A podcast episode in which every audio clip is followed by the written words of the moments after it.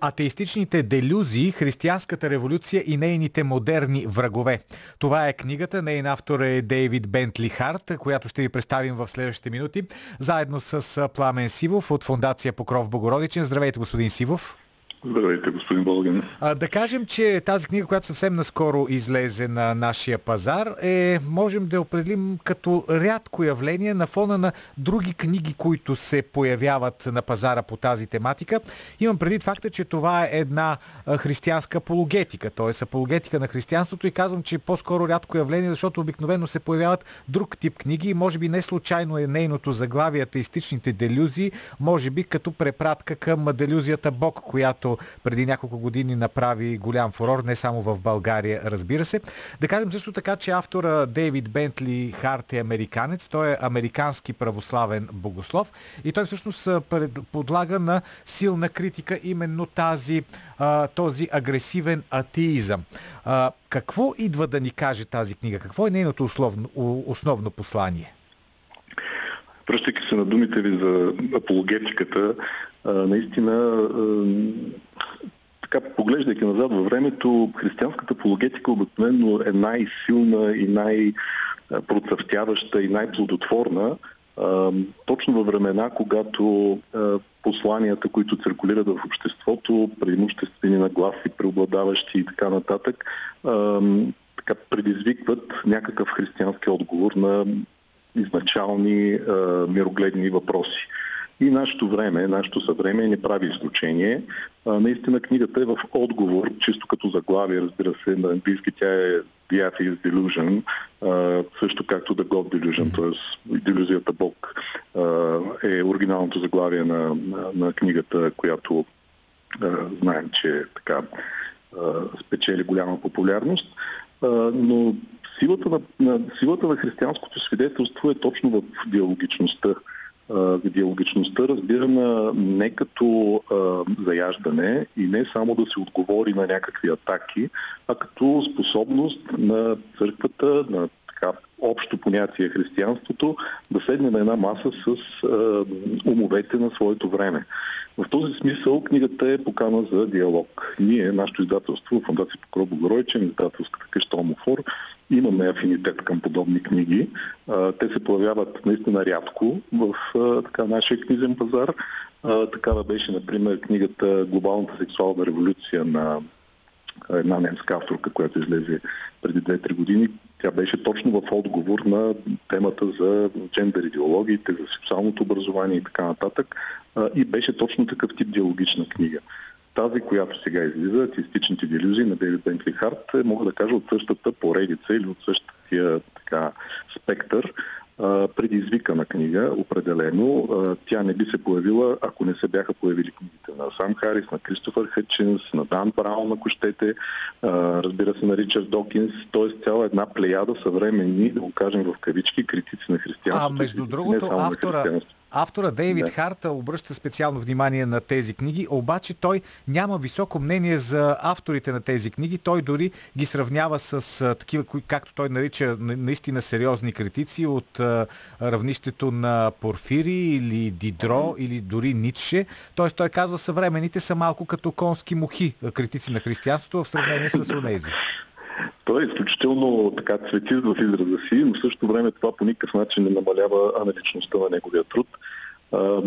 Неговата теза, която той развива в предговора и в първата глава, е точно, че църквата е свикнала да говори и да спори с най-големите умове на епохата, съответната епоха, защото църквата все пак води подобни спорове не от днес, не от вчера, още от зората на християнството, но за разлика от първите нейни критици, много от които са станали ересиарси, т.е. основатели на ереси, съвременната критика срещу християнството и срещу религията не може да се похвали с много висок интелект.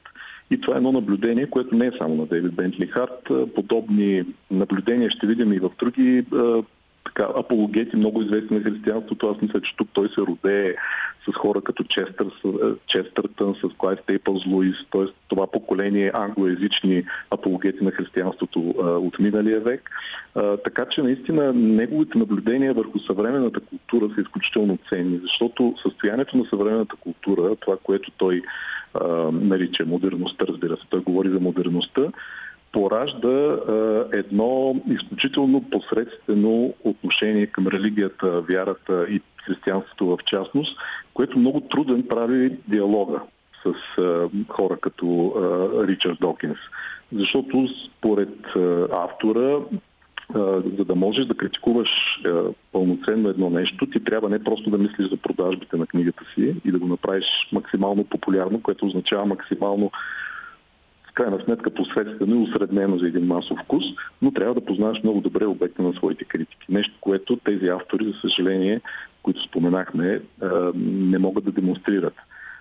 И въпреки това, въпреки своя така остър публицистичен заряд, книгата, книгата е диалогична той ги възприема и критиките, и съвременното състояние на антихристиянските, антирелигиозните настроения в съвремието, ги възприема като напълно легитимен повод за диалог и за размисъл. А да кажем, господин Сивов, нещо повече да. за това, защото да, ясна е тази полемична страна на книгата. Е. Има това а, много а, този изблъсък с а, атеистичните делюзии, както ги нарича автора, е факт. Обаче каква е позитивната страна на книгата? Т.е. освен, че напада хората, които критикуват непрекъснато християнството, какво друго основно казва Дейвид Бентли Харт? Не мога да кажа, че той посвещава книгата си в напад, на нападки за, за тези книги, за които споменахме и които той критикува и с които отговаря, с тази книга той отговаря на тях, е посветена всъщност, всъщност доста малко място.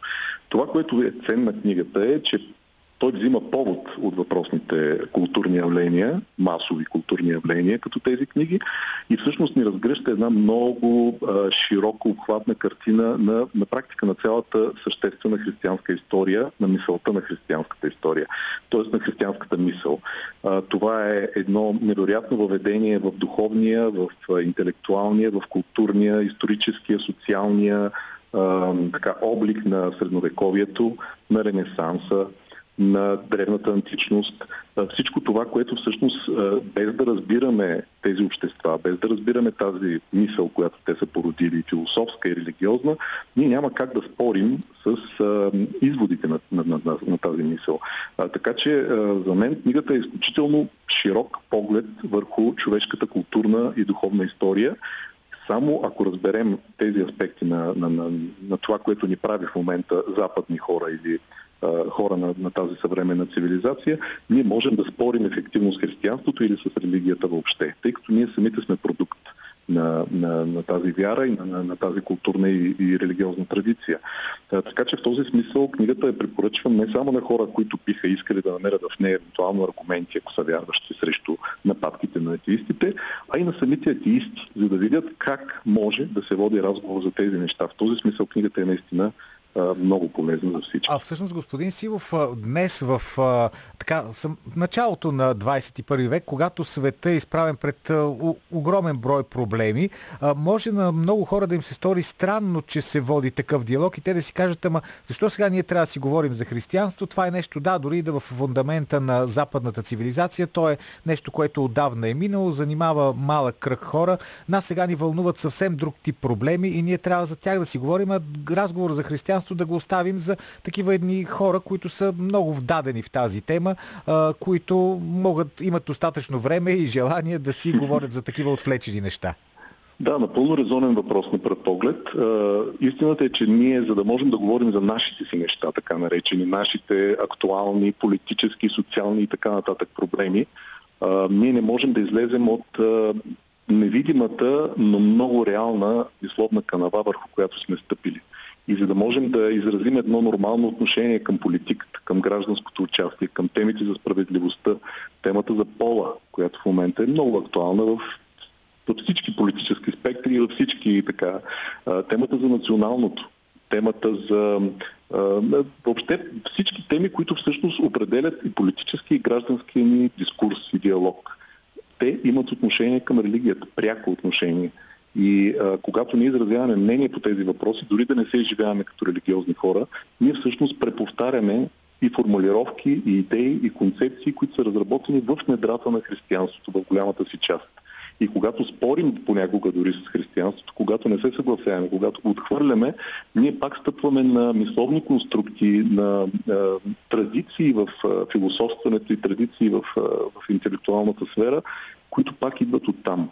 Така че за един съвременен човек, който се преживява като културен, като цивилизован, няма как да заобиколи това наследство. Той трябва да мине през него, ако ще да го отхвърли, ако ще да го приеме, но той трябва да го разбира. Защото това е отправната точка за не само за вътрешно някакъв граждански наш диалог, но и за така има отношение към личното ни развитие, към личното ни духовно и интелектуално състояние. А това, такъв тип книги от рода на тази на Дейвид Бентли, Харта, какво е вашето наблюдение? Имат ли популярността на другите книги, за които говорихме в началото, т.е. на тези пък, които са критично настроени към християнството? Кое преобладава в читателски интерес?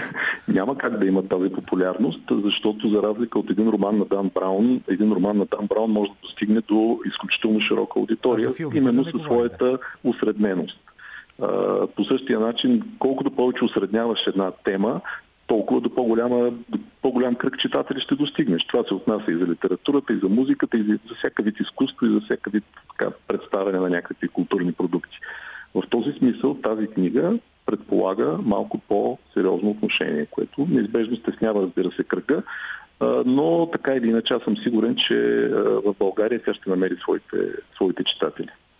Благодаря ви за този разговор. Пламен Сивов, Фундация Покров Боговоричин. Говорихме за книгата Атеистичните делюзии, Християнската революция и нейните модерни врагове. Една книга на Дейвид Бентли Харт.